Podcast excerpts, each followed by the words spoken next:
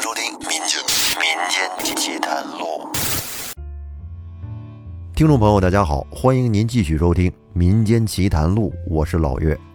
上一期咱们讲的是一位东北的老哥分享的故事，他的对象呢三姨是个不一般的人，突然的呢就能给人看事儿了，而且只看三天，这三天期间就跟变了个人似的，而且看事儿看得非常准。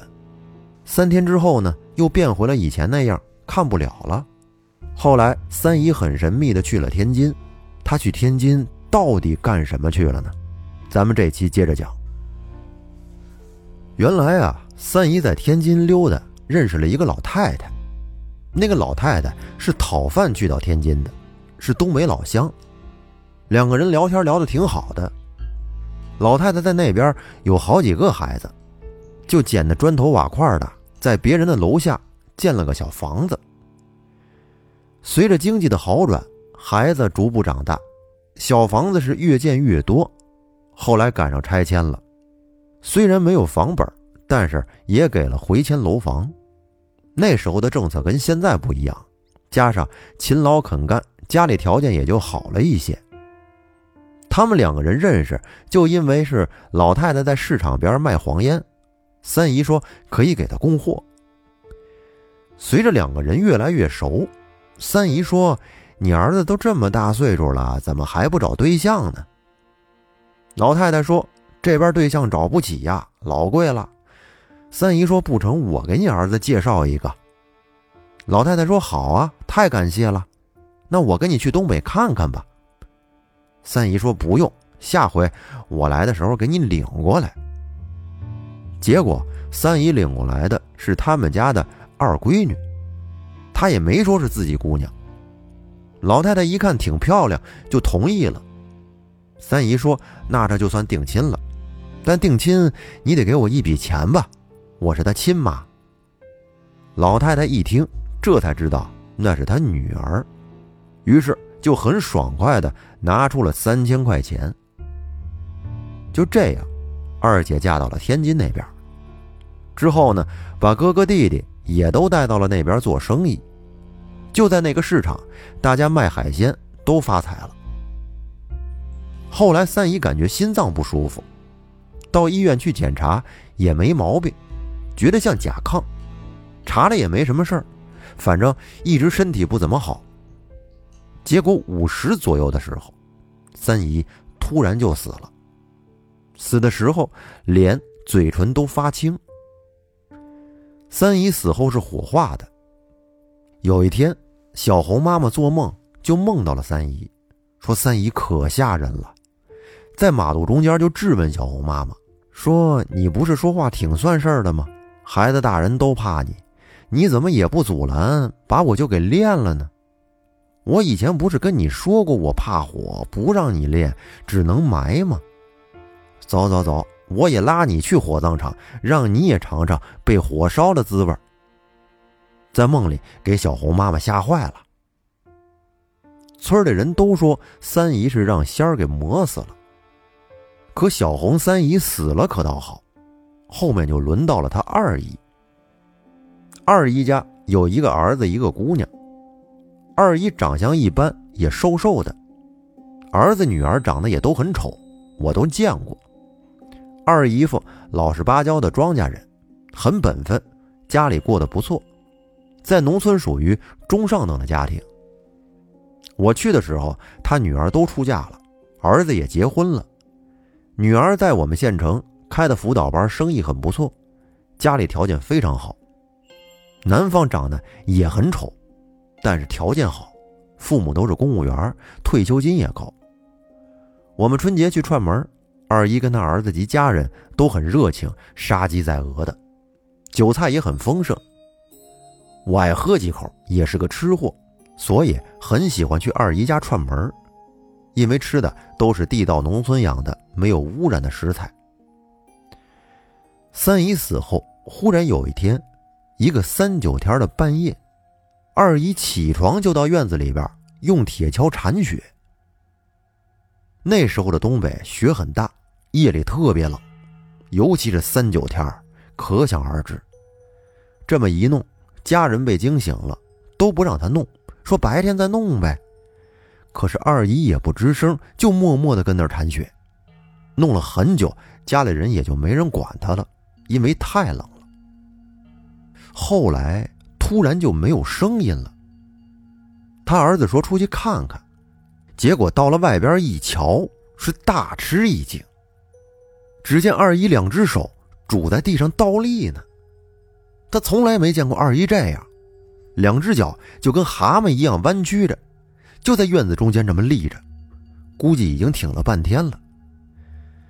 家里人说二姨，她也不吱声，挪也挪不动。二姨夫就找了村里的熟人，问该怎么办。村里熟人说：“咱村不是有好几个信的什么什么的吗？找找他们。”结果因为二姨平时人缘不错，人都过来了。信那什么什么的那几个人是一顿祷告，你还别说，挺好使。二姨马上就清醒了，就进屋了。但进屋之后也是什么都不知道，一脸茫然。家人就跟他说了说他的情况，他说：“别扯犊子了。”我连仰卧起坐都不会，还倒立呢，净扯淡。二姨说话就这个口气，没啥文化，脾气还挺倔。之后，二姨也时不时的就跟犯了病似的。那村里信那什么什么的，就一个劲儿的去他们家祈祷。一来二去，二姨也就信了那啥，也就没事了。但这回又轮到二姨夫了，也是数九寒天的。穿着秋衣秋裤，把后边窗户一开就出去了。那可是晚上呀。刚开始家人都不知道他去哪儿了，只是看到他身上的衣服上有草毛跟树叶什么的，就怀疑二姨夫是不是上山了。后来家人几次看到他总是夜里没影，就悄悄跟着他。他就是往山里去了，因为农村离山也不远。然后啊，二姨夫就朝着坟地那边去了，在山里绕来绕去的。经过这件事之后，他们家人就都信了那什么什么的。接下来，小红他妈，因为她没做成我的岳母，所以我就这么称呼了。小红家里还有个弟弟，他弟弟是个学霸，很厉害。小红的父亲是个瓦匠，智商很高，会看图纸，只是嘴不行。说不出来，给人感觉很木讷。其实并不是。我跟他接触很多，也挺喜欢他的，所以也了解他。因为他比较老实，受小红他妈欺负。小红他妈就属于比较强势的那种女人，过日子很仔细，从来不买肉什么的，除非节日。我比较反感她。作为一个女人，应该还是对丈夫好一点，而且干活那么累，人还那么好。小红的母亲身体很好，就是性格比较强势，按理说不会轻易的被各种仙儿啊、妖啊或者不干净的东西上身的。不过后面还真让他摊上了。小红他爸去打牌，老头这辈子爱好只有两样，一个钓鱼，一个赌。赌钱出去是从来不跟家里打招呼的，要不就玩不成了。老头也被抓了好几次赌，都被放出来了。因为亲属是镇长，赌博嘛，小事一桩。这一天，老头又出去耍钱，老婆当然去找他呀。问了好几个以前的牌友，终于打听到了老头在另外一个村玩牌。后来，小红妈也不管天黑路滑，当即就去了那个村去那个村的路很偏僻，小红他妈好不容易到了那个村找到了那家。只见屋子里有很多人，乌烟瘴气的。小红他爹还在看牌九呢，他妈是真想把牌九桌子给掀了呀，但是忍住了，毕竟那么多人，只是挤上前去，非常大声的说：“你还要不要脸？你不要家了，赶紧跟我回家。”小红他爹哪里肯回去啊？因为已经输了不少了，还借了钱，怎么也得翻个本儿啊。就这样，两个人吵了起来。小红他妈当着那么多人的面扇了他爹两个大耳光，旁边好多看热闹的就有起哄的。这下小红他爹可不干了，还还了手，毕竟太没面子了。当时就给小红妈推倒，摔在了地上。小红他妈这是第一次受到这么大的委屈啊，是大哭了起来，鼻涕一把眼泪一把的就走了。结果小红妈回到家就犯病了，总是哈哈大笑，而且笑的声音还不是平时的声音，非常清脆而且恐怖，那种笑声是很难从一个人的嘴里出来的。这家伙给小红吓得可是不行了。但是半夜三更的，上哪儿找人呢？小红当时岁数还小，他妈就在炕上絮絮叨叨的，一会儿说一会儿笑，很可怕。后来小红他爹总算回来了，一看就明白怎么回事了。老头在农村长大，毕竟还是有点经验的。小红爹说：“赶紧去找你刘大爷。”这个刘大爷确实有点能耐，给人看了一辈子的邪事儿。自己无儿无女，风水什么的都能看。刘大爷来了之后，小红他妈就消停了。刘大爷仔细观察了一下小红妈的脸色，然后从他带来的一个黑色的很破旧的皮包里边，取出了一个布包，里面包着一包针，就是普通缝衣服的那种。然后呢，就用手摸了小红妈的左腋窝。然后又摸了摸右腋窝，接着又摸了摸两个腿窝。大家都很疑惑，不知道什么意思。